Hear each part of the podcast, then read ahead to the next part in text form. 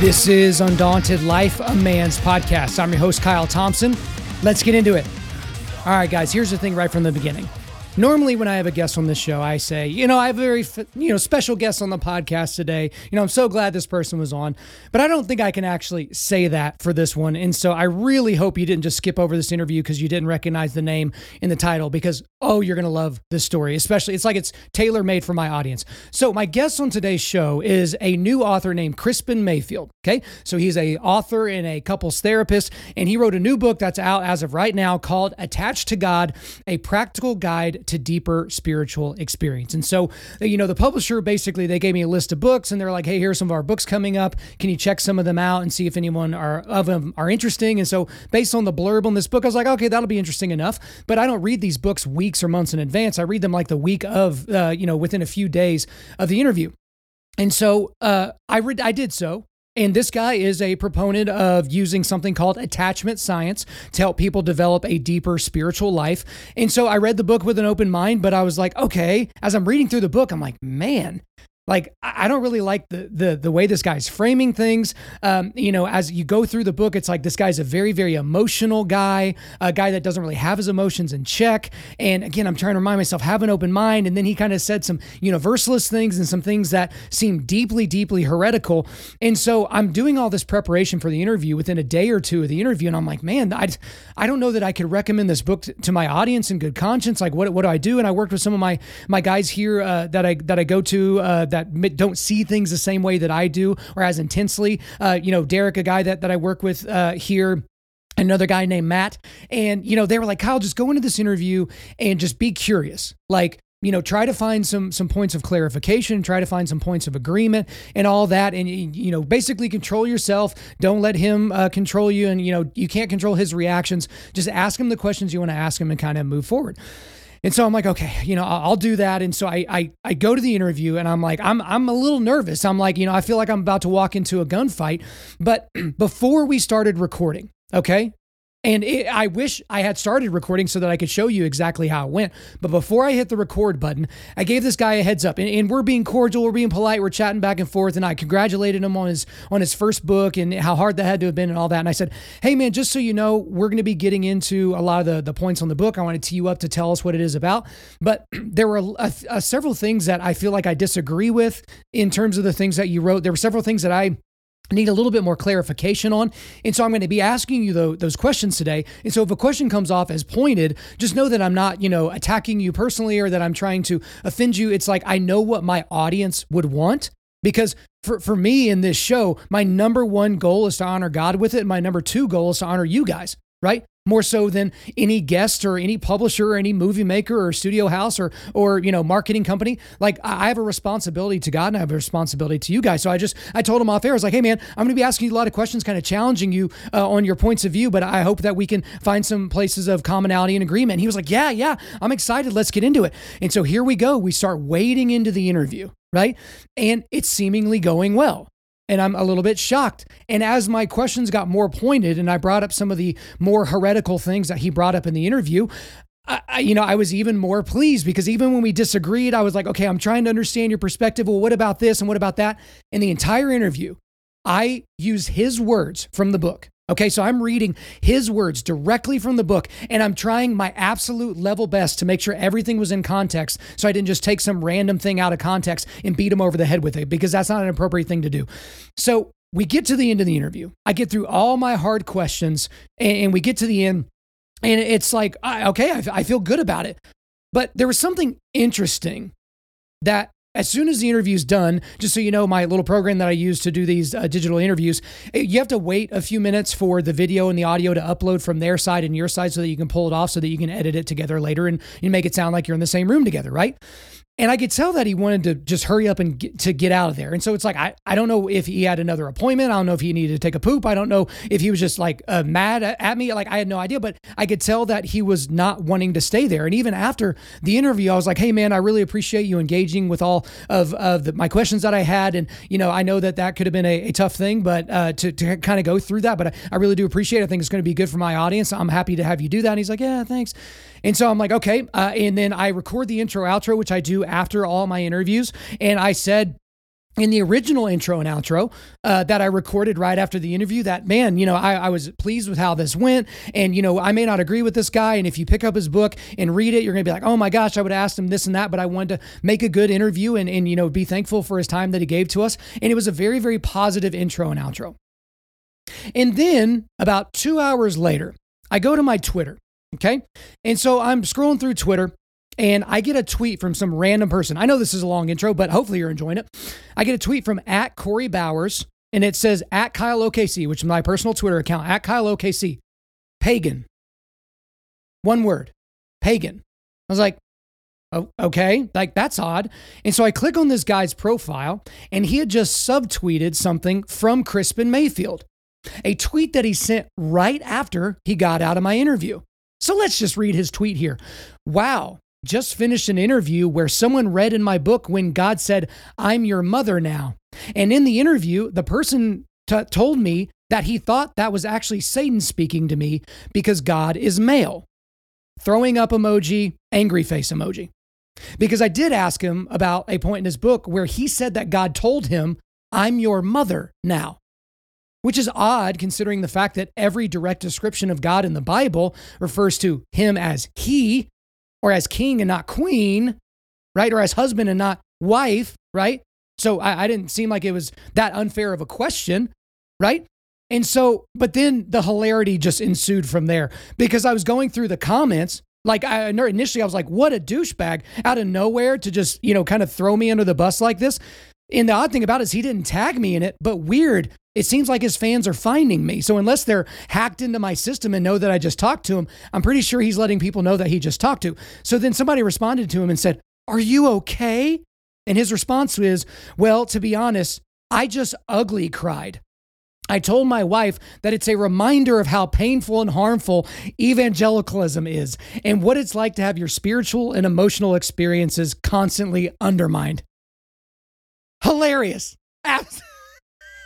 Like what? The ugly cried because a podcast host asked him some direct questions and was trying to find some common ground, but it got better. Another guy was like, So is this some kind of ambush interview? His response was, Definitely turned out that way. Again, an ambush interview would have been if I would have been really, really nice to his face before the interview, only to turn up the heat afterwards and to do so in a negative manner, which is not what happened. It's a little bit indicative of what he did, acting really, really nice and appreciative to my face, only to go immediately to Twitter like, like a true hero, right? And complain to his followers. And so this was my response. Again, I told you guys before, don't get into Twitter spats, don't get into Facebook spats, but I did want to make some response because he was a coward, an absolute complete coward, going to Twitter and complaining to his followers about how he ugly cried. And so this is what I responded back. I actually asked you if you had ever considered the fact that perhaps the message didn't come from God and instead came from the father of lies. Accurate framing is important. How about you encourage your audience to listen to the interview to see if it was fair? Now, I know he's not going to do that because this is a type of guy that comes from a very leftist liberal worldview that wants to be told how much he's right. Like, again, all the things I thought about this guy going into the interview, during the interview, I thought I was wrong only to be confirmed a couple of hours afterwards. This is a fragile, small little boy.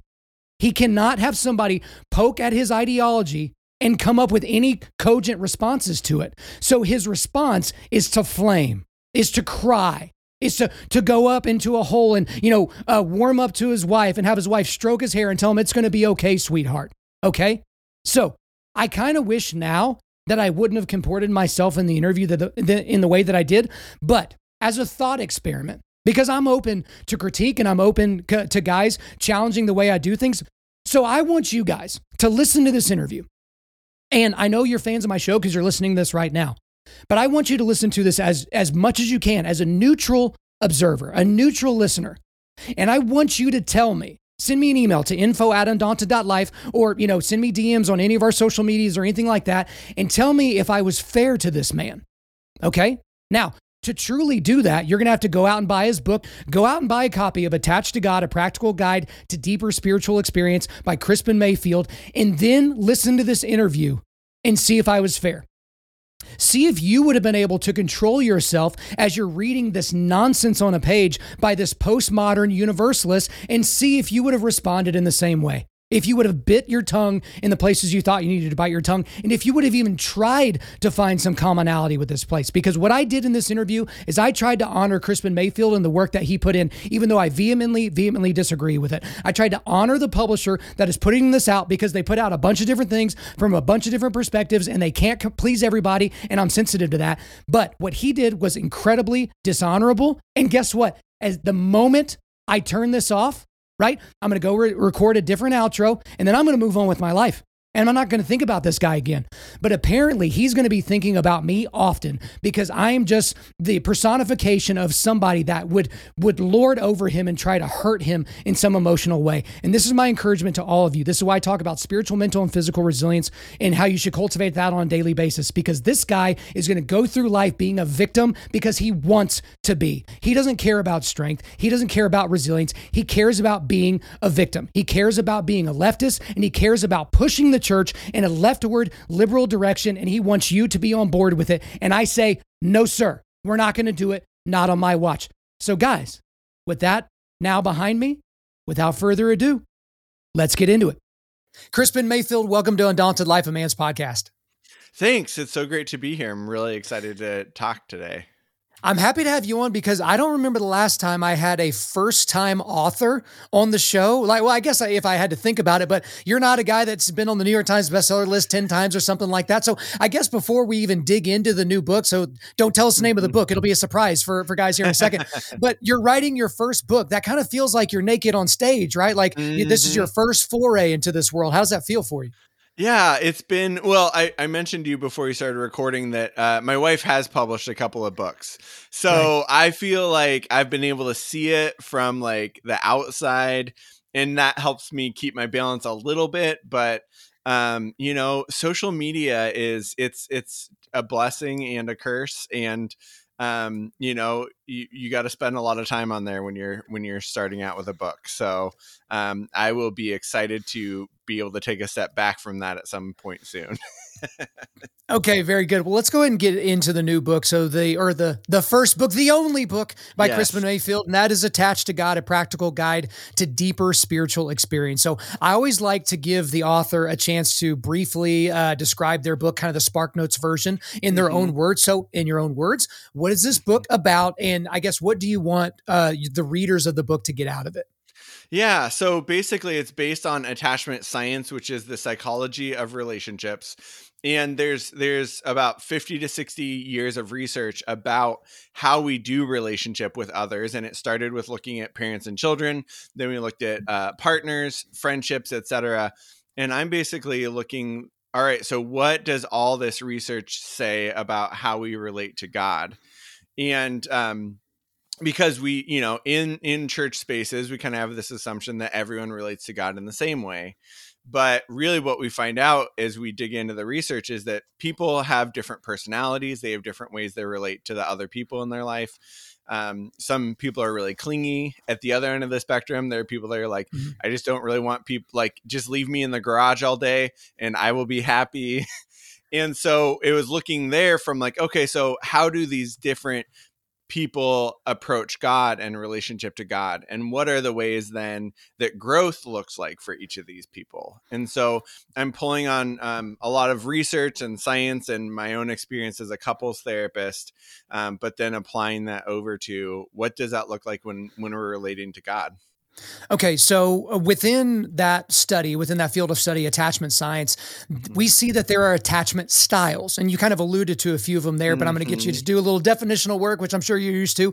But yeah. you define three in the book, three of these mm-hmm. attachment styles. There's anxious attachment style, there's mm-hmm. shutdown attachment style, and then shame-filled attachment style. So, can you briefly describe those three for us so that we're all on the same page? Yeah, so the anxious attachment style is is when you are anxious about the relationship. There's always that kind of in the back of your mind like are we okay? And you know, this can be a romantic relationships. Maybe you've been that person in a relationship, maybe you've been in a person with that relationship where it's like I mm-hmm. got to I got to get a text message from you every hour to know that you're not mad at me. that sort right. of thing, right? But then when we think about that with God, we do this we can take that same approach where it's like I'm so focused on making sure that I'm following God, it it it it becomes almost a worry. It's something that takes up space in the back of my head throughout the day that maybe actually gets in the way of me, um, you know, be attending to the people in my life or doing my my job well, or you know, really showing up in the ways that God mm. wants us to show up because we're so worried. Like, am I doing this right? Am I offending God in this way? Um, so that would be that anxious type where it really feels like I'm walking on this tightrope to try to keep connection. Mm-hmm. The second attachment style is a shutdown attachment style. And this is where um, these are folks that are like, I don't really do emotions. I don't like emotions. Um, and really, where that comes from is like if early on you are told, um, you know, stop crying, uh, don't be so worried. You know, sometimes it's like, don't get angry. Um, you learn that, like, if I'm going to belong, if I'm going to get connection with my parent, I got to stuff these emotions down. I got to just ignore them. And so then you grow up with this approach. And this shows up with God as well, where it's like, if I'm worried, if I'm sad, that means I'm not believing the truth of the Bible. So that means I don't have faith. Right. So I got to pretend like I don't feel those things. Um, and so that's where that shutdown attachment style, that's what it looks like is I'm just going to rely on logic or rationale, or I'm just going to focus on doing things because I don't want to connect on that deep level because I've been told before that if I have these negative emotions, that's going to lead to disconnection. Right. Well, I appreciate you going into to all that detail uh, on all those different things. And so, did you get out everything you wanted to get out about anxious, uh, shutdown, and shame filled? So, shame filled is third. Third, oh, sorry, is, dude. I, yeah, I, totally skipped ahead. Totally we're gonna edit that part out because I look like such an idiot. Yeah, so we're just yeah. gonna pretend like none of that happened. You yeah, just keep going. Right. Good. I, okay. I, I like leaning into the editing. Right. Um, so, and then the third is shame filled, and this is that person that's like, I want to be close, but I'm afraid that I'm not enough. It feels like there's something wrong with me, and that that can look like that, you know, insecurity of like, I want to, I want to be close to others, but I'm gonna beat myself up or like self you know do the self-critical talk mm. to make sure that i'm rejecting myself before anyone else gets a chance to and we do that same thing with god where it's like i know god is perfect and holy and if i can just feel bad enough about myself then god will embrace me because god's like all right yeah you know you're bad so now i can i can uh, you know you right. know you're bad so now i can let you close to me Gotcha. So, well, just so we can be super authentic, I'm just going to leave that part in there from a second ago because then people will know that I was actually reading stuff while you were talking. But I do pay attention when people are talking. All right. So, guys, chill out, relax. but what I want to do now, Crispin, I want to ask you maybe one question about each one of those styles, but then I just want to flow on a bunch of other stuff from the book that I just kind of picked out that I wanted to get some clarification on. So, yeah, going back to the the first style you talked about, which is the anxious attachment style, from my perspective, because I, you know, when I took your little test, that was like mm-hmm. the lowest one for me personally. Uh-huh. So, people with this style seem to be uh, overwhelmed by this neurosis and they're like overpowered by their own emotions and their seeming desire to be emotional. Mm-hmm. Do you mm-hmm. see that as as a healthy thing? Because as I was thinking through it, not understanding it myself personally, because that's not how I'm wired, I right. don't know how that can be positive. So just kind of help me understand that a little mm-hmm. deeper. Yeah. So really, some of the issue there is um, is if if we are are not able to get our emotional balance right that part is really important. And so if it like you're saying if i'm really overwhelmed with my emotions that's mm-hmm. a problem. Um, also what ends up happening with people with this style is they will be like i feel bad and i need you to fix it and okay. whether that's so like with, projecting it on exactly somebody. right and whether okay. that's with god or or with a partner like that doesn't that doesn't work very well um in relationships um but really a lot of it is too like if you're carrying around that anxiety all the time mm. um then it's gonna really take a toll on your nervous system on your health on your relationships and so emotions aren't bad but it's being able to say i feel sad reach out to God, partner, whoever, and and just having someone say oh yeah that is sad like i hear you right? That actually can help reduce the emotion. Mm. it can reduce it by like 70% actually. Um, they've done some studies on just like having that emotion named but if i'm like i'm really sad and nobody can help me and you nothing you can say can help right like then yeah. that perpetuates the cycle of right. like I'm alone in my emotions and I'm not letting you in. And after a while, you're going to get really annoyed with me because there's nothing you can do to help me either. And so it's going to be yeah. like, uh, so I'm going to start ignoring your emotions, which means you're right. going to get, try to make them bigger and bigger to get my attention. it's almost like you're setting whoever's up on the other side of the equation you're setting them up for failure because they can't do it you know perfectly to your liking so mm-hmm. so again that's the anxious attachment style but now let's yeah. go to shutdown attachment style so when i took your little test like that's kind of where i was and uh-huh. I, i'm like way far on that side and in the book you even talked about how the shutdown the shutdown attachment style and this is a direct quote is based on the presumption that emotions such as fear sadness pain and doubt are incompatible with the life of faith and so for for me specifically um, mm. this is how i'm wired. A lot of the guys that are kind of in my foxhole and my in my core group of men that I have around me, they have this style, but we don't look at fear, sadness, pain, or doubt, mm. or any of those things as incompatible with a life of faith. And we're not guys that when you're like, "Hey, what are you feeling right now?" We're like, "I don't have any freaking idea. Uh-huh. Like I'm just a guy over here eating beef jerky, being an idiot." Like none of us are like that. And so mm. I guess that's where I scored so high on the test. But uh-huh. at the same uh-huh. time, I'm like, that doesn't exactly describe the whole me. So again, yeah. I'm dumb. Treat me like I'm dumb. Help me. Well, I think that's really good to point out. And and my assumption there is like you've done work. We all start somewhere with one of these profiles, right? And then we go from there and and we have to do everyone has to do some work to get to a point where we're more emotionally healthy. And so I think um you know, even in the book, I talk about some of the messages we get from church leaders about how, uh, you know, it's not okay to feel these things. And I think mm-hmm. there's been a really cool shift in the church. Um, and it's slow, but um, recognizing that there is, you know, this authenticity is a is a vulnerable thing, and it's a really takes a lot of courage. And so I see a lot of people stepping into that um, which has been really beautiful to see. So that's that's like my two cents is like, yeah, you okay, you probably like, and, and it's also worth noting that that might be where you go in distress. So uh, when I'm having a fight, you know, part of the question is like, if I'm having a part a fight with my partner, am I gonna like, am I gonna send them ten text messages, or am I gonna like shut down and wait for the smoke to clear? and I might right. in different settings be able to identify my emotions and be able to share. Um, but during these times, this is kind of where I tend to go. Sometimes the smoke is half the fun because it's just like that means there was chaos at some point. Uh, right. So, so that gets into that style. So that kind of um, gets into the shutdown style, and then the last one was shame filled attachment style. And in the book, you you have this quote here: Churches that constantly remind us how far we've fallen from God's ideal, often implicitly or explicitly, promote shame in the pews. So, so that's a quote. Now, from my perspective, and obviously from my read of scripture, I'm not a guy that grew up in church. And so it's like I don't have, mm-hmm. you know, 40 years of, of doctrine that has been pushed down my throat. It's just kind of what I ga- gather from scripture is that we are completely depraved and unworthy of a way out from under the weight of our own sins, right? Mm-hmm. And the only mm-hmm. reason that the gospel is good news is because even in spite of that, God made a way through Jesus, right? Mm-hmm. And so it, do you find it appro- everything's within reason because we're painting with yeah. a broad brush here today to a degree. Isn't it appropriate for a church to almost just remind you of your depravity to be like, that's why the gift is so good? Yeah, so that's a really interesting question.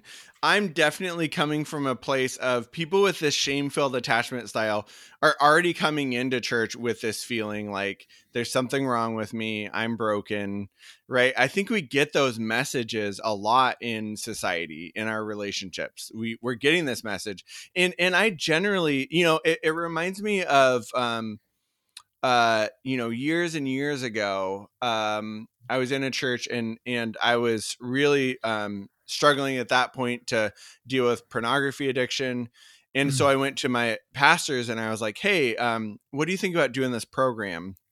Um, it's you know it's a men's group. It's called Genesis Process. It's used um, throughout churches and recoveries, uh, Christian recovery centers throughout the U.S. And they were like, "Well, it doesn't talk about sin enough." And I was like, "Well, we're talking about a group of men that are meeting at a church on a Wednesday night because the way that they're they're behaving is causing harm to themselves and their wives and their marriage. I don't think we need to like continually go over that part because if, if you're already there on a Wednesday night because this is a problem in your life, you already know that part. And so I think there is a question of like different people need to hear different things.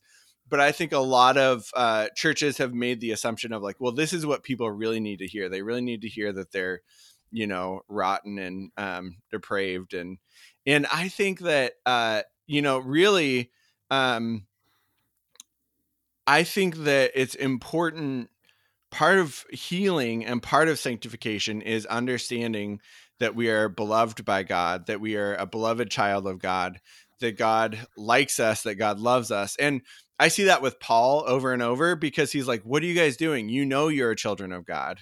like, get it together, which is like, similar but slightly different than the like that you are depraved and this is who you always are right right and and we'll get more into uh, kind of the belovedness uh, here a little bit. But something that you said just piqued my interest. So just just quickly, because yeah. I do want to get into some more parts of the book, uh, because you talked about people kind of arrive at church already kind of with that shame filled attachment style. And what I what I kind of jotted down is I think some people, not some people, a lot of people, especially in modernity, especially in the West, they they feel like they have brokenness, but they don't. Uh, they they have hmm. this victim mentality that they were born looking a certain way or into a certain family or in a certain area and all of a sudden that means they're better or worse than than mm. somebody else or mm. you know mm-hmm. it's this again I, I, the thing i wrote down was victim mentality do you feel like people are mm. bringing that victim mentality because gosh i just don't really remember i'm not that old i'm 35 uh-huh. but i just don't remember people celebrating things that were you know bad or wrong about them at an early age and telling you if you don't celebrate it you're somehow a bigot is that some mm. part of this as well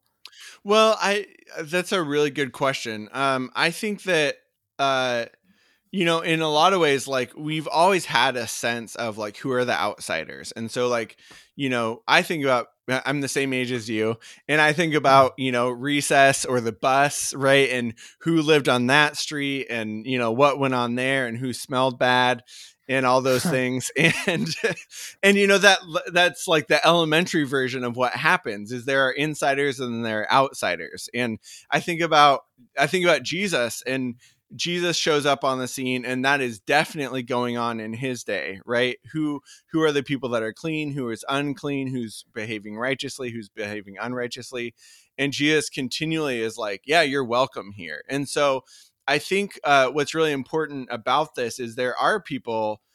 I you know I as a psychol no, I'm not a psychologist as a therapist um yeah. I'm a counselor that's a specific right. but like thinking about psychology um we really understand that there are a, a big chunk of people that that hold some sort of shame and that actually ends up driving a lot of our sinful behaviors. And so um, when we understand yeah i'm loved and i'm accepted for the you know who i am then that gives us kind of the grounding to be able to move forward. Um, and so uh, i mean it, it makes sense. Like we we're definitely in like a cultural shift right now of like yeah yeah, all the kids that at least felt like they were picked on in recess are getting their moment, and I think that there's some really great things about that. But it it's a really good question about like how then do we approach this as a church?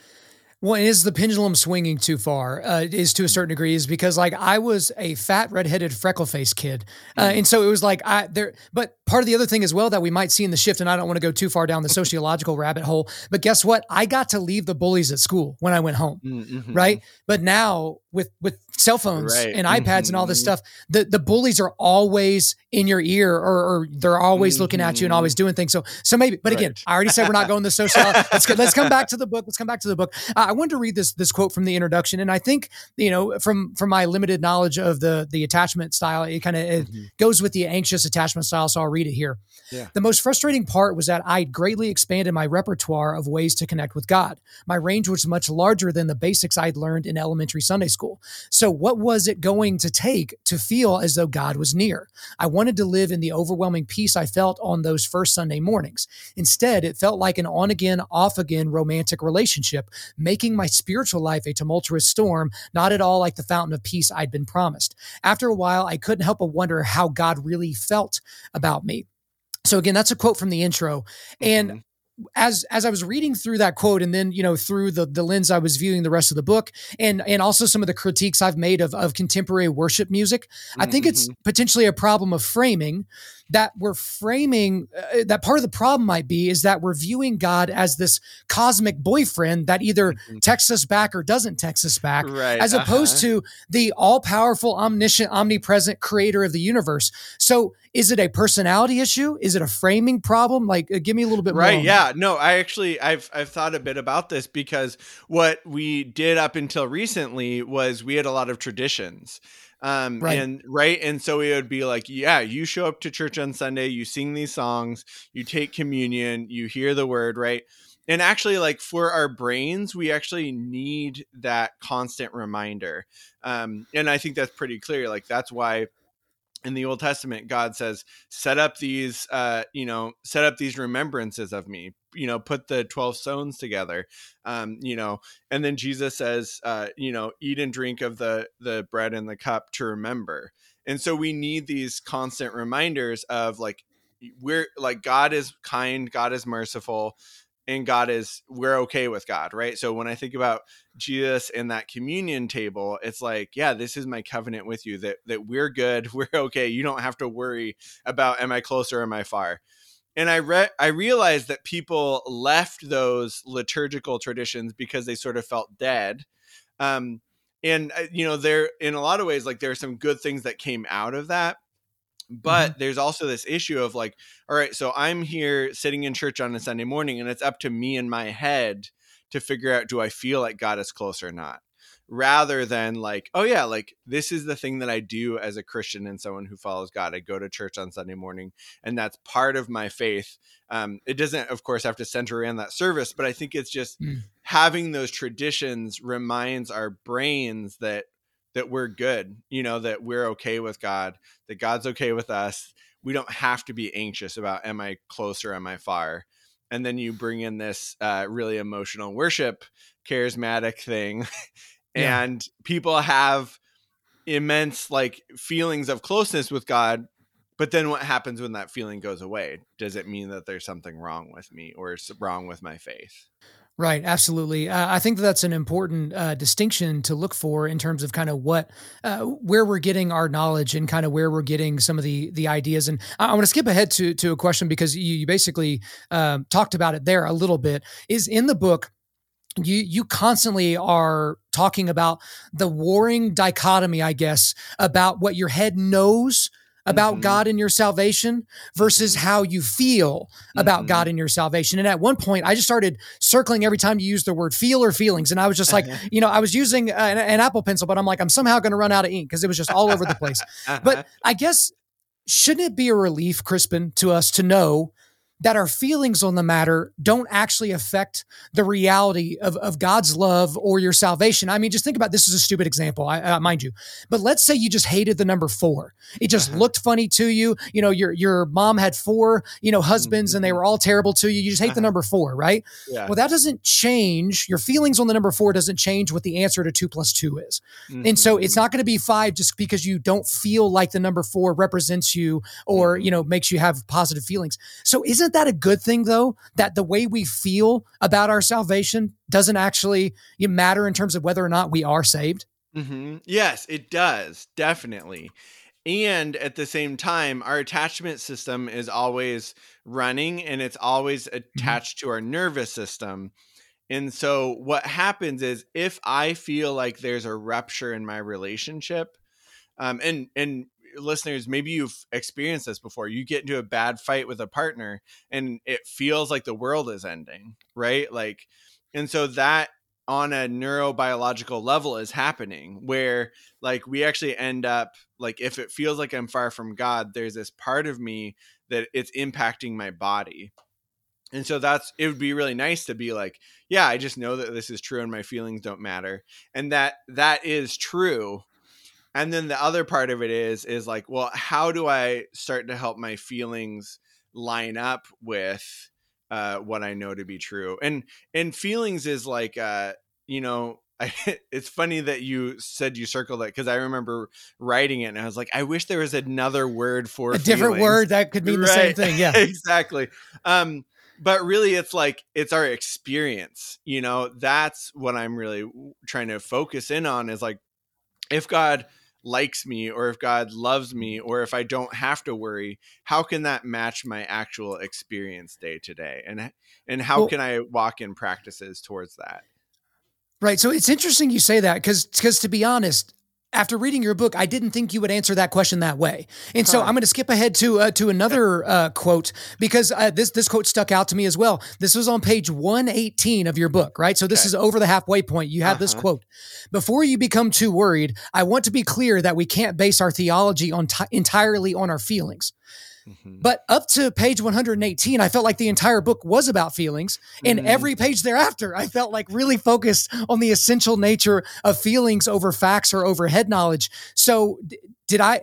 It wasn't a deliberate misread because I was reading right. it with an open mind right. as yeah, much yeah. as I could. Right. But yeah, is, is sure. that a fair uh, is that a fair assumption of kind of what somebody could potentially come away from your book thinking? Yeah. So basically, what I'm going f- with is um, is trying to make sense of the way that we feel in our faith and definitely written for people that are like have this sense i mean i think it's pretty clear from the introduction like if you're reading this book like you're in a place where i'm you know i'm trying to figure out like why does the way that i'm told faith is supposed to work why isn't it working this way? Why is my experience not fitting the thing that I've heard. And so is something broken in the way I'm doing it? Right, Am I doing it wrong? Exactly. Mm-hmm. And so I think okay. it was it was so helpful for me to, for example, recognize like, okay, my whole life I have felt like it's up to me to keep my relationship with God. And so like I need to get it right. I need to do it right.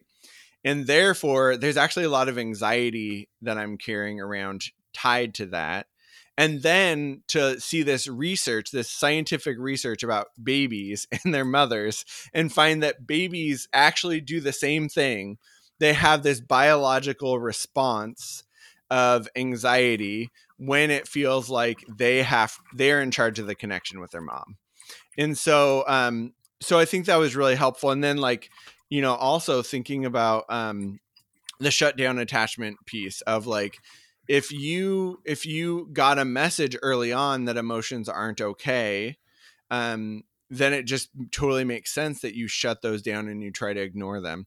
And so i think a lot of it for me was saying like these are actually like biological processes that just naturally happen. And so when we're given these messages uh, about god then it makes sense that we're going to respond in this way and then what i did was i said like okay so if these are the if this is what science tells us we need for a secure relationship and it doesn't have to be like super responsive i live in portland where people are more progressive and people use like lots of emotion words uh, with parenting right. and that's helpful to some extent but like you don't have to like use all the feeling words to be a good parent um but really what what I was finding is that um yeah, if if this is what the science says for a secure relationship, I wonder if that's present in the story of scripture. And um that really prodded me to to do a lot of like theological research about how do we um how do we understand like the purpose of the law how do we understand mm-hmm. jesus' covenant um how do we understand how god approaches people um, so yeah, that's you know, and there are lots of books out there that will teach you the right theology. I was trying to make sense of like, you know, how do you make sense of your experience in light of this? Okay, and it sounds like you're you're still on that that journey of trying to understand. I mean, I guess you could coyly say it's a lifetime journey, uh, but uh-huh. it's still something that you're on. Uh, so there's another quote. I appreciate letting me kind of go down that rabbit trail yeah. and the, for the clarification on that. But you also had this short quote uh, that you know that I found interesting, and you said this: "It seems God cares more about fame and glory than our emotions and experience." And with with all these quotes, guys, to, to anyone that's like you know a big Kyle fan or a big Crispin fan, I'm trying to keep all these in, in as good a context as possible. I want to yeah, be as fair as possible. It, yeah. But whenever I whenever I read that, I, the thought came to mind like, have you ever considered the thought that maybe the Bible isn't about you and your feelings. And I'm saying this to you as much as I'm saying to mm-hmm. anyone else listening. Right, yeah. That the story of the Bible is not the story of you, that perhaps mm-hmm. we're not the point, that perhaps God is about God and we're not the primary focus. Mm-hmm. So I, I hear what you're saying because I have that same like feeling of like yeah it, it can't just be about me and it can't be individualistic but here when I think and and it's even that quote is a little bit of a uh you know a, a, a misnomer I guess or um you know I what I would say is like God's fame and glory is health and healing and healthy societies. Um, and I think that's pretty clear when God brings Israel out of Egypt. God says, Here are the ways we're going to do life together. Um, and a lot of that is around justice. And a lot of that is about, all right, so there, there are always going to be people that are suffering and that are marginalized. How do we pay attention to them? And so when I think about this, like I think about God really cares about about not just about me god cares about humanity. God created us and is like this is the way that i want things to go because it's good for everyone. And that's slightly different than like a god who's like i don't want you to lie because that makes me really mad and you need to keep me happy. And i think about like me as a parent right? Like i i when i am working on my kids behavior it's not because to keep me happy. I mean, there is like, yeah, you're doing that thing that's annoying. Um, but yeah. generally, it's like, yeah, how do we have a healthy family? I want you to learn the ways to relate to yourself and to others in ways that are going to be healthy and good for you, which is not the same as like happiness necessarily, but my goal is health. And I think that's the same approach that God takes with us. And I think that's really clear when you look at the law, which I think was a gift to the people of Israel. And then you have Jesus who comes and says, like, yeah, here, I'm going to tell you again, here's the way to live. And then Paul continues on in that tradition of saying, like, this is the way things are going to go best for you. I would say even even in light of that that uh, even more than health than our personal health that God would would be obsessed with our obedience to, to what he's doing. Because it's one thing to say here are the healthy things you could do. Like let's just use uh-huh. covid as an example so we can piss everybody off in this episode. But let's say uh, with covid we had said hey if you're if you're fat and you, are vitamin D deficient and you have all these other preventable comorbidities, mm-hmm. COVID could probably kill you, and it's definitely going to kill people like you at a much higher clip than it's going to mm-hmm. kill people that are in shape that are taking vitamin D and you know doing all these other things mm-hmm. to, to take, take care of themselves. So there's the law. Everyone knows that. Like no one's smoking cigarettes thinking I'm extending my life right, and yeah. taking a big uh-huh. puff. You know what I mean? Right. But it's like I feel like God is way more concerned and this is my read from scripture. It's not just, you know, mm-hmm. Kyle's wisdom. He's way more concerned about our, our obedience to the law. And a result of that is that it causes us to be healthy. Is, mm. is that mm. does that make sense in terms of like it's it's one layer removed maybe from what even you were talking about? Yeah, and I and I think that's like a difference that we have. I I really appreciated the Bible Project. I don't know if you're familiar with them. They did no, the, uh, they're doing some great work. They're based out of Portland. Um, and they did some really great work about looking, kind of summarizing what's the latest understanding around um, how the Jews viewed the law. And um, really, they were looking at like, there, of course, there was this idea of following the law, but really, there were these ideals that God had for the people and and God was like here's some examples of what that looks like. So justice, caring for the poor. Those are things that are like on God's values and then God says like all right here are mm. the things that the ways that we can make that happen and I think that Jesus actually makes that point because Jesus comes along and says, All right, Sabbath is like the thing that we do every week. It is the cornerstone of Jewish culture. And you know, you all have these rules around it. And and he says, but if it's harming people, then we need to change it. He says, um, you know, of course, like this, you know, Sabbath, man wasn't made for Sabbath, Sabbath was made for man. And I think that's where I take a lot of my approach is like, it seems like Jesus is saying that the law is there for our good, not us for the law. Okay, so uh, I'm not really familiar with the Bible Project, so I can't say one way or the other uh, about that. So anyone in my audience that's currently screaming like Kyle, ask him this, bro. I, maybe later, like maybe we can do a right, second yeah. part to this. But I want to kind of get back to a couple of quotes that you had in reference to shutdown style, because me personally, as I was uh-huh. reading it, that was the most pertinent to me because that's my style. So I'll read these quotes here. Here's the first one: You genuinely believe life is better when everyone stays calm. You consider yourself logical and solution focused because you're not clouded by emotions. You can clearly see problems and solutions.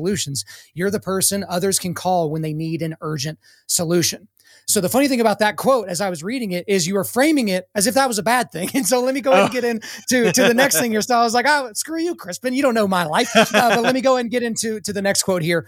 Men's ministries have run full speed ahead with military metaphors that thrive on extinguishing feelings in favor of the quote unquote facts of the faith. These provide biblical license to do what feels natural in the first place. Shut yourself off from emotions. Okay, so for for me, purpose personally, mm-hmm. I I run a men's ministry. I've uh-huh, worked with a lot of other men's ministries, and I have never advocated for men shutting down their emotions as if it's a binary, you know, zero or one, mm-hmm. off or mm-hmm. on. The other ministries that I've worked with and the other ministries that I'm aware of don't do that. However, we would be advocates, and I'm a supreme advocate for a type of stoicism uh, mm. that that is having your emotions under voluntary control mm. because they're like Nehemiah in the Old Testament that just came to mind. Like if he was just sitting there crying at the crumbled walls of uh-huh. Jerusalem and never got never got himself, you know, together enough to get up and start working, they never would have rebuilt the walls. Like mm. so his ability to take his emotions and use them as fuel in other places was a positive thing. And so the sense that I get Crispin from reading your book and from reading those section sections mm-hmm. is that perhaps you personally are uncomfortable comfortable with stoicism and or maybe you've seen stoicism as this negative thing you've seen it modeled mm. negatively where it was binary someone just didn't show emotion mm-hmm. and it mm-hmm. hurt their spouse or hurt their children mm-hmm. or hurt the people that they work with mm-hmm. but it, it, seems like you're just uncomfortable with that more controlled well, approach to life and faith i mean is that fair i don't want to yeah, miss miss well, you know yeah i mean that. you know i'm thinking i'm reflecting on a lot of my own experiences uh, at bible college and men's chapel um, and like I said, I think that there's been a lot of like shifts there. But yeah, I, I think if we're using it to just like shut down our emotions, then I think that is a problem because then you have the other people in your life and emotion is how we feel connection on a neurobiological level that's how we feel connected and so that's really where it can become a problem is if i'm just like totally shut down or checked out then the other people in my life aren't going to feel connected to me. Okay, so so to be clear, you you would advocate for a controlled stoicism mm-hmm. where you you control your emotions so that you can be a person that can be relied on in a pinch mm-hmm. or even mm-hmm. just in a positive scenario. Right, yeah. And that being said, when it comes to emotional regulation, one of the best ways that we can emotionally regulate is through connection. There's actually studies uh, out there that they've done um, where they looked at people and noticed that uh, when they were connected with a partner, a partner was with them, they didn't experience pain from a shock in the same way that they did when they were alone. Um, there's studies about like if you uh, are looking at it, this is so funny, but if you're looking at a hill and you're thinking you have to climb up that hill and then there's someone standing next to you when that person standing next to you you estimate it to be not as big as when you're alone. And so there are these pieces yeah i, I totally hear you where it's like we can't we don't we don't want to let emotions run amok um, but we want to figure out like what are ways that i can that's those emotions are data that i'm getting mm. right? How do i take that data in and then decide what i'm going to do with it Okay, and, I appreciate. Yeah. Go ahead. I'm sorry. Yeah, no, and I was gonna say, and I think like sometimes doing that is is having that connection, right? So there's that time where it's like, I'm really pissed off. Um, I'm gonna do, you know, I'm gonna I'm going to go back to the store and I'm going to give them a piece of my mind. And then we talk it over with a friend. And then it's like, actually, yeah, like I just needed to get that out. Like that's actually not a right. smart idea, you know? Well, as I'm talking to you, it's like I'm obviously doing some self reflection, which you you know, as a counselor, you cause people to do self reflection. Like that's ultimately your job is to make them do the work. Like you don't want to do anything. You're the counselor. You just get paid no matter what. But the thing about it is, and I have counselor buddies that are gonna, they're definitely gonna text me right after they hear me say that. But like even for a guy like me, is I'm kind of a gosh, this is going to sound so douchey saying out loud. I feel like I'm a well-adjusted lone wolf. So when you when you talked about the mm-hmm. hill, I have worked out alone 98% of the time that I've worked out in my life. And I've worked mm-hmm. out uh, for, you know, between sports and just, you know, exercise. I, have worked out for most of my life, m- almost my entire life. Right. Mm-hmm. But like I do that alone. And so I don't mm-hmm. need that person next to me to be like, let's go do it. Let's run up the hill. We can. Right. But almost everyone else in my life needs that. Like they don't have that inner F you mm-hmm. that's just like, I'm going to do it. And if right. you don't think I can do it, watch me do it. Uh-huh. So uh, that, it's just, interesting. That's, there's not a question in that. I just right, thought that yeah. that was interesting as I'm mm-hmm. thinking like, mm-hmm. because again, I want to be fair to the content of the book, but I also want to be fair to mm-hmm. the audience that's not wired like me. Because right. the one thing that I feel like, especially guys that are try to be, you know, podcast hosts or influencers is they're like, mm-hmm. Hey, I've done it. So shouldn't it be so easy for you? I was uh-huh. listening to uh-huh. a guy the other day that on the same day he ran a marathon and squatted 500 pounds. The thing about it is, though, is you can't just train for three months and do that. Like that guy mm-hmm. is genetically predisposed to be able to do both of those things. Mm-hmm. And he did the mm-hmm. work to get there, but to, to just blanket advice to everybody and say, hey, be like me because I'm an influencer, that's mm-hmm. really, really stupid advice. Um, but I, I, did want to get into to something else because there were a lot of quotes in this book that just caught me off guard. And I'm like, surely there is a deeper explanation for this. So from yeah. the book, I want to go back to it here. When I was growing up, my mom would often quote Max Lucado God loves you just the way you are, which was followed by a catch. But he refuses to leave you that way. He wants you to be just like Jesus. The second part was a stab in my side. And so I'm reading, reading, reading. Yeah, get it. I'm with you. I'm with you. And then you say the second part was like a stab in my side. Uh-huh. And so I guess the question that I would ask is mm-hmm. if the first part of that statement that Lucado said were true, that God mm-hmm. loves you just the way that you are, mm-hmm. then what in the world do we need Jesus for? I mean, mm. why why was the cross even necessary? Because if he mm. loves you just the way you are and doesn't want you to change, mm-hmm. th- there is no separation from him. Right. Yeah.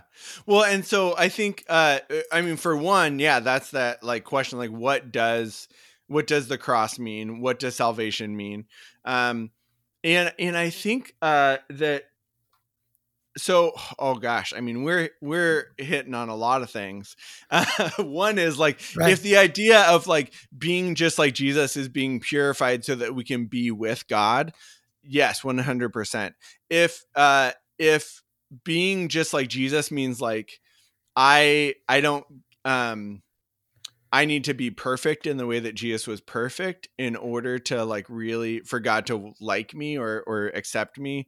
That's where we run into issues. And this is for people that grow up where it feels like God is always disappointed in me. God is all God is always like frustrated or disgusted with me. And so, yeah, there is this piece of like, of course I need to change. But what we find is that um, when we experience delight, when there's that sense of like that person that really likes us um and you know you walk in the door and their face lights up and it doesn't have to be like you know super emotional but we just know those people in our life right that feel safe that feel connected that we look forward to seeing. Uh, those are the relationships that actually help us feel secure and it is in that security that we actually will make better decisions. We will make more ethical decisions um, in they they did a study about people that feel secure uh, they run more ethical businesses. And so there's something sort of ironic about like if i know that i'm okay even if i mess up or if i screw up um, i'm actually less likely to do that. And so i think there's that piece um, but i think the other thing is that um, when we think about holiness um, and, and, God being perfect, we, it really, you know, we end up feeling like I'm I'm so dirty and rotten. Uh, God doesn't like me, and I just don't see that uh, throughout Scripture. I see God continually showing up. Like if God was so disgusted with with us, then Jesus would have just been puking everywhere. Um, but I think that God shows up and God wants to. Uh, I think about it as like a therapist. So, as a therapist, when someone comes into my office, I I don't think like get out of here, like come back when you're better, right? I'm like, I'm really glad you're here. It's good to see you. And and I generally like my clients. I genuinely like them. Um, and that doesn't mean we're going to whitewash the ways that they're harming themselves or others, or the ways that they need to grow, or the the things along the way where they haven't matured. Um, but it's like I'm so glad you're here, and don't worry, I'm in charge. I have the treatment plan. Um, I want to work towards healing and maturity and growth and um, you're also going to have to take uh, make some sacrifices do some hard work take some risks along the way um, so i'm in charge but that doesn't mean that you're off the hook either um, we're going to do this together and i think that's actually a really good picture of like how god approaches us and i think it's just so i mean just think about the people in your life that have been like coached you. I think that's you know in whatever regard whether it's or you know coached or mentored maybe that's sports but maybe that's just like in in that sense of feeling like here's this person that's helping me develop but there is this sense of like they really like me or they really get me and like there's that kind of secure like foundation that we can build on.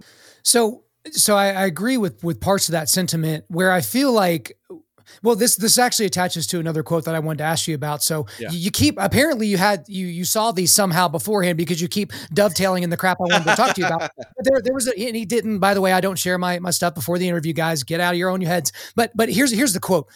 We've heard a version of the good news that includes the bad news that we are revolting to God.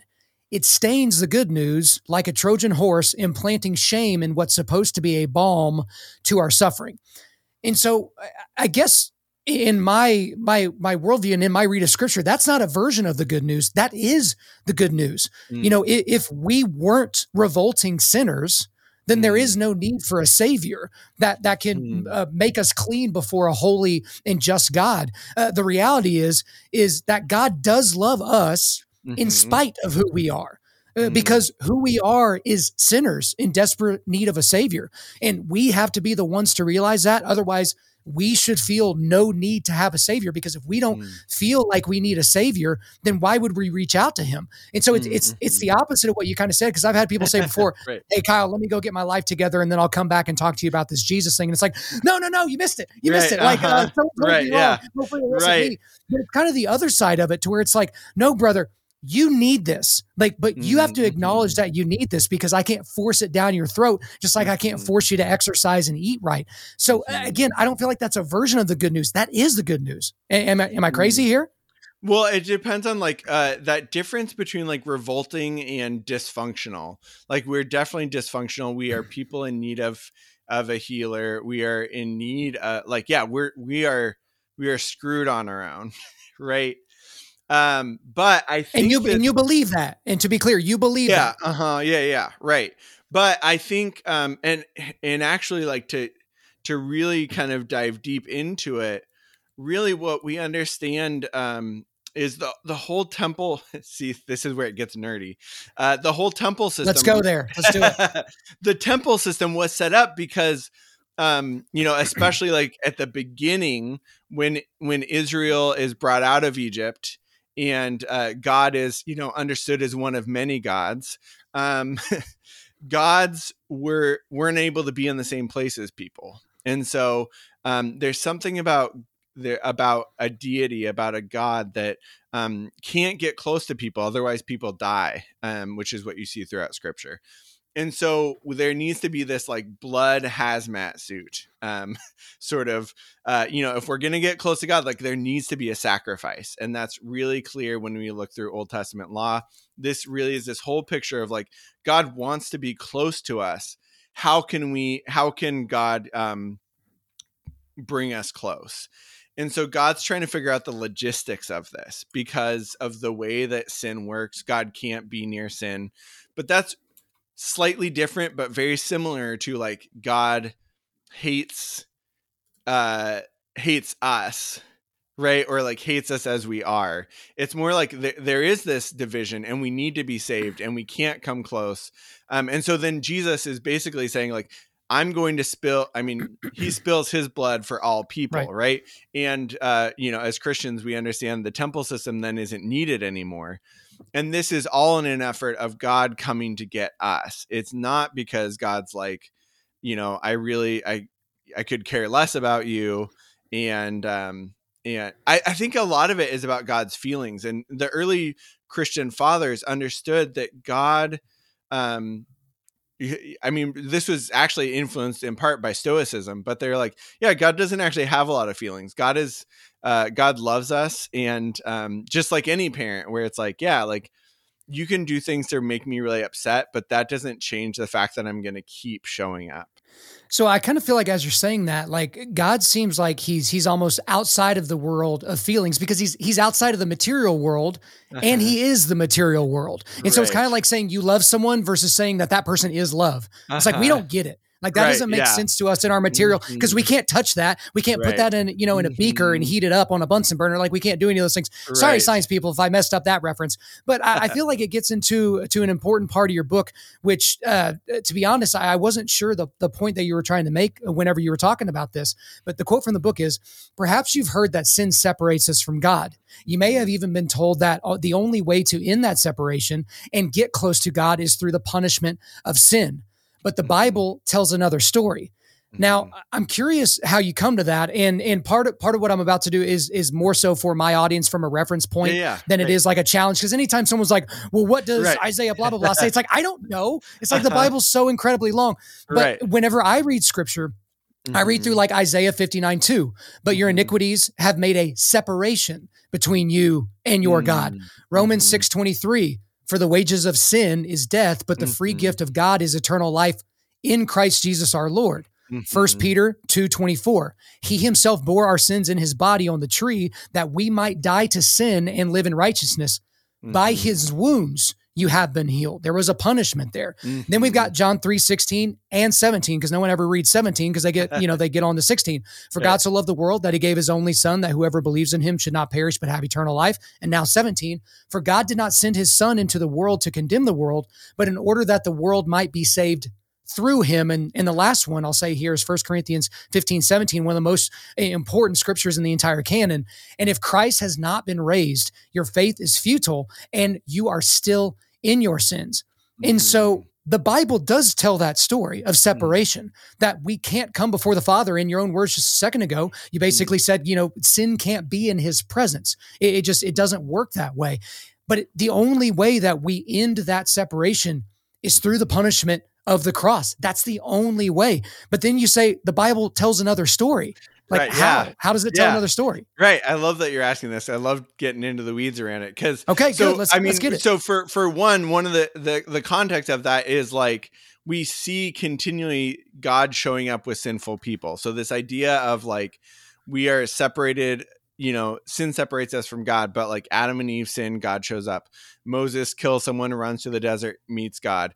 Jacob uh, steals the birthright, wrestles with God in the desert. And so, this really basic idea of like God, like sin separates us from God, just doesn't hold up within that narrative.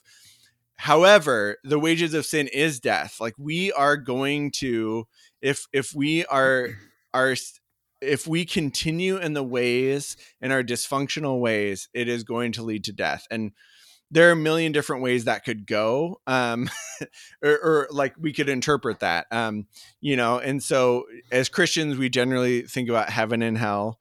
Um, there are lots of different interpretations within the christian tradition about that. But you know i really look at it as um, yeah we we are sinners. We are in this broken system. We are we are in this world that is sinful and we need rescuing from it and we need this world changed. And so within that like yeah, it, in in Jesus in his death overcomes sin, right? Like that is he defeats sin and death.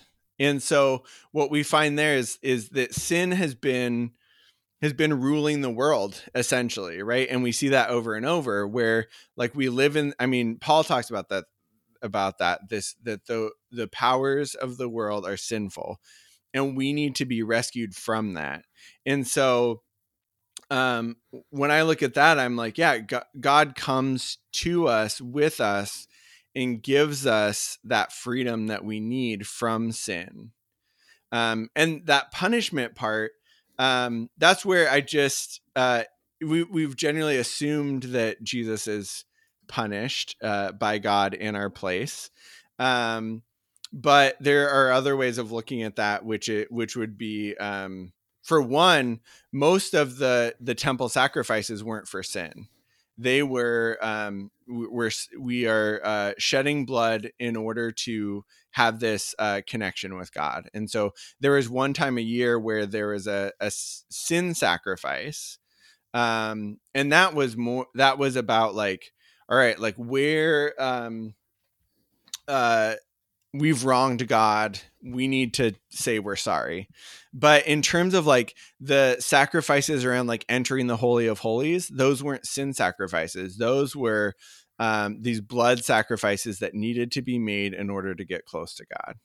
Okay, so something you said there, you said a lot, there are a lot of ways to read all these different theological topics. And the obvious answer to that is, well, yeah, duh. Like, of course there is. Like right. you, you, you, obviously, you pointed out the obvious, like people have been right. arguing about non-salvific and salvific things like constantly. Uh, mm-hmm. Uh, that's where like when some people really want to like go to bedrock on like this very obscure word in the Greek and that doesn't right. really change how they're going to live their life.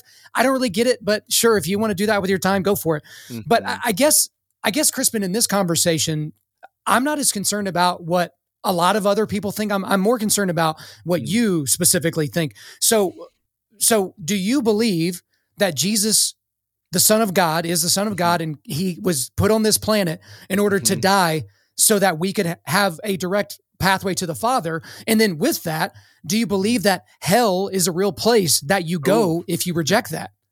That's a really good question. So, um, and I want your answer, and don't don't obfuscate it. I want the answer. We're staying in the pocket on this one. so, uh, in terms of, uh, yeah, do, was Jesus uh, born to die? That's a, uh, you know, it's it's obviously prophesied that Jesus is going to die, um, and and I believe that that is how, like, that's what Paul was so excited about. Is we, there is a sacrifice. God sacrifices Himself in order so that everyone can come in to the people of God. And so I I I believe that definitely that without Jesus' sacrifice, like Jesus' sac- I mean, I, I I also believe that the that God didn't mess up when God created the temple system. So, um, God is basically saying, like, yeah, in order for us to be in relationship together, there needs to be the sacrificial system. Um, and then Jesus, you know, does it f- for now and then throughout the rest of time right? Hebrews talks about that. And so um so that's what i believe w- was happening with jesus. And um and so and then uh but you know i think the other part is that that jesus came to proclaim the year of the lord's favor to proclaim good news to the poor um, to proclaim sight for the blind. And he had all these teachings basically saying like this is the way that we need to do life and we need to do community together. And he harkens back to that old testament law. Um, and the religious establishment did not like that and had him killed. And i think both of those things are true um, that jesus did come to die that was prophesied. I also think that if we skip ahead to the end then we miss a lot of important things. That's not even answering your question but i think it's something that well, i feel no, I feel like you answered the first part, which is that you do believe that mm-hmm. that Jesus came here and part of his plan in coming here was mm-hmm. dying so that we would have a way to the Father. But right. the second part that you yeah. avoided about hell, about, well, I'm, I'm getting forgot. Okay, no, well, let's I'm, go. Let's I'm go getting there. there. Is hell a real place? And well, you, you, give your answer first, and, okay. then, and then, I'll right, yeah. I'll give you something. About okay, yeah. Uh, I am not sure.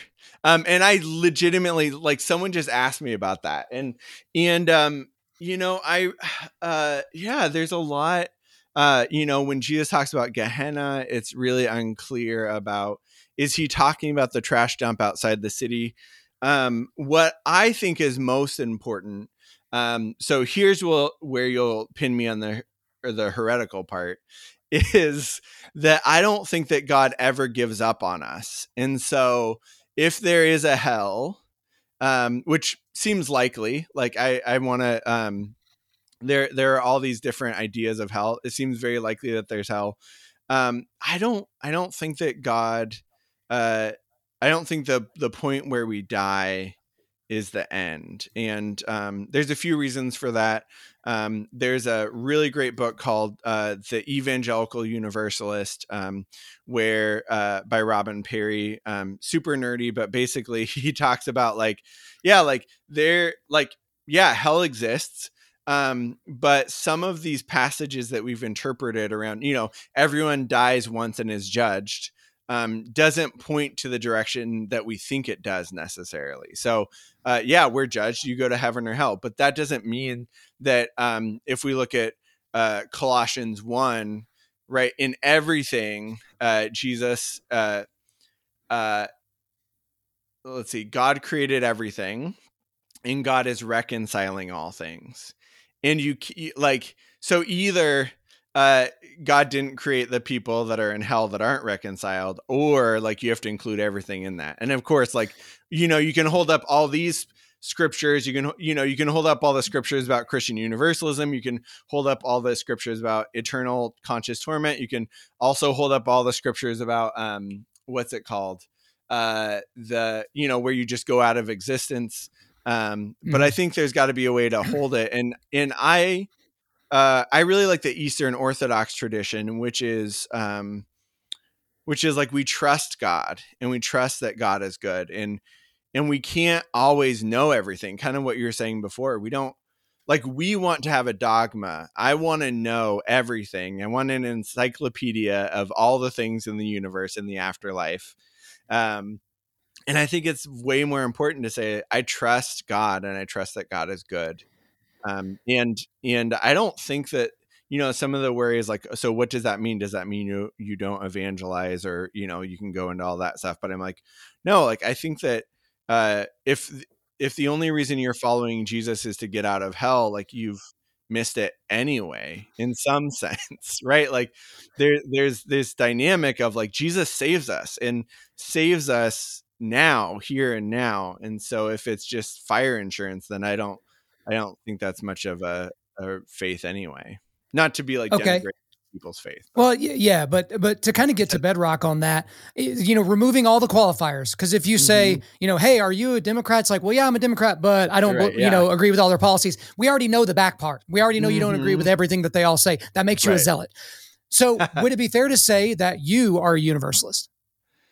Uh, I would call myself I, an an ultimate redemptionist and I I look at uh, the Old Testament and the tradition of restorative justice as um, a, a, a good place to um, go. Which is you could you would throw me in the camp at, of um, universalist, but what that means is um, you know I, I definitely am would be in the camp of George MacDonald and C.S. Lewis to say, yeah, like people people are judged um, and uh, and but there also is a potential that people could repent and so um, when i think about hitler for example um, you know yeah do i think hitler's in hell?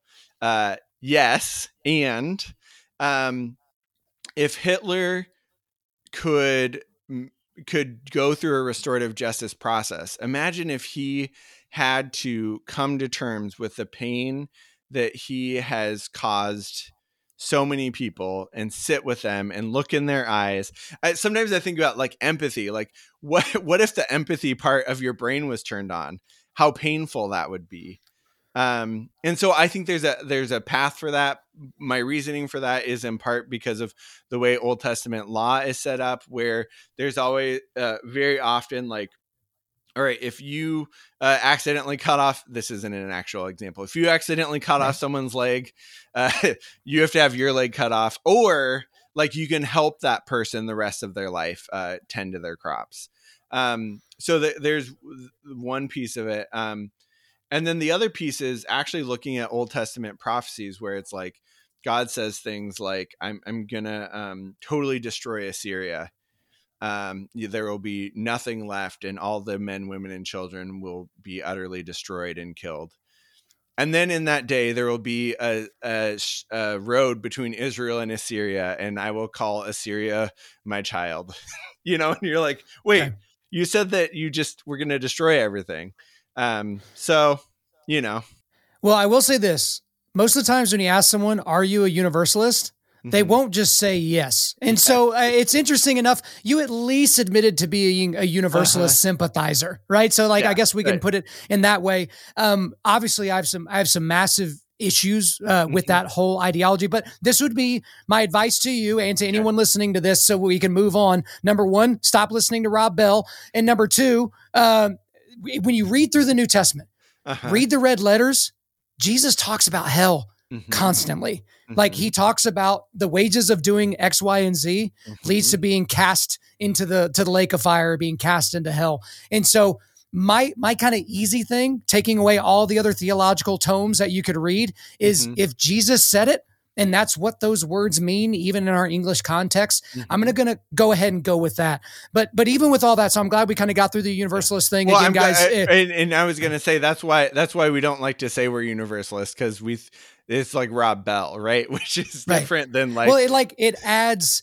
well, because again, it's it's when you're when you're breaking someone down to their lowest component parts, mm-hmm. and then you're filling in the rest of their story. You're not always going to get the story accurately. You might right. get the headline, but you're going to miss out on paragraph three. So I get it. Again, I'm just trying to be mm-hmm. fair, but I, but I do need to go to go to something that you know, obviously there are a lot of things in your book that that I disagree with. We've talked mm-hmm. about some of those. You've given me some clarification, and I, I, think that's great. I think this is an example of how you can get clarifying information without calling the other person a horrible Satanist. Mm-hmm. But th- there was one section of your book that I found very, very confusing, um, mm-hmm. and that I thought I just well let me just kind of go ahead and get into okay. it because there, has got to be something that i'm that i'm missing here so yeah. in the book you're you're talking about a day when you woke up feeling like god was disgusted with you mm-hmm. like you just mm-hmm. had that feeling from the moment you woke up mm-hmm. your wife uh, she suggested that you go for a walk go to this nearby catholic garden and mm-hmm. you know to mm-hmm. kind of clear your head i right, guess yeah.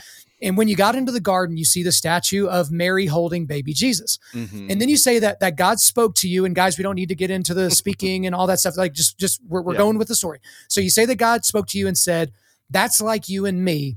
You can mm-hmm. cry on my chest whenever you need."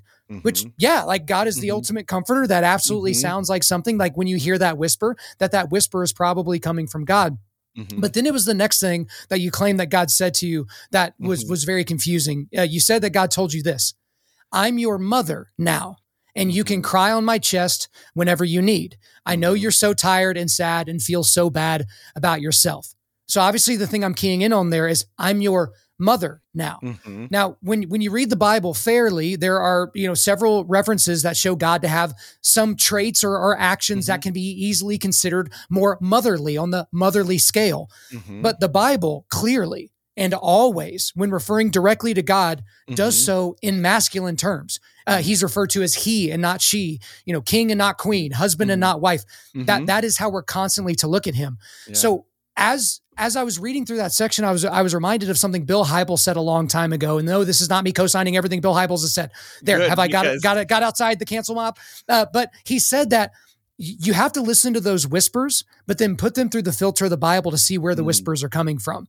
And so, if you hear someone whispering in your ear, "You're a horrible father, you're a terrible mm-hmm. husband, you should probably just mm-hmm. kill yourself," that's probably not something. Well, that's definitely not something that God would uh-huh. tell you, right? right that's yeah. coming from the father of lies. So, mm-hmm. I was mm-hmm. wondering mm-hmm. for you, has it ever occurred to you that it wasn't God speaking to you that day, but instead it was Satan, the father of lies, saying, I am your mother now?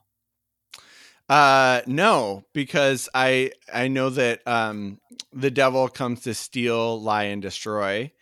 And so if if I know that God is saying I'm I'm here for you, I'm here to heal you, I I'm for your good, then I know that's God. And there is uh yeah, well, that's I mean, not what I just to be fair, that's not what I was asking about. Yeah. It's the I'm your mother now. All the other stuff I'm I'm good with. Hey, you're tired and mm. sad and you feel bad about yourself. Uh-huh, you know, right, come yeah. come come cry into my uh-huh. to my uh-huh. chest. I'm good with all that. But I'm your mother now. Like that that seems very heretical. Hmm. Yeah, it's interesting that you say that because there are there are uh throughout scripture, you know, Jesus talks about like being like a mother hen, you know, that I don't think that God is is uh, contained within gender, and I think it's okay for God to say. Um, I mean, some of the context of this is my own trauma, and so um, looking at uh, yeah, God showing up and saying, uh, you know, in in fact, uh, uh, I, God does talk uh, in the Old Testament about, um, uh, you know, I remember like when you were a baby at my breast, um, and so you know, I don't, I don't see that uh, as heretical, and and I also think like that. Uh, that I'm like doing a quick Google search, right? Um, no, you're you're good. We're doing yeah. it live. It's all good. Right? Yeah. Uh, yeah. You know, it says, uh, uh, can a woman forget her nursing child that she should not have compassion on the son of her womb?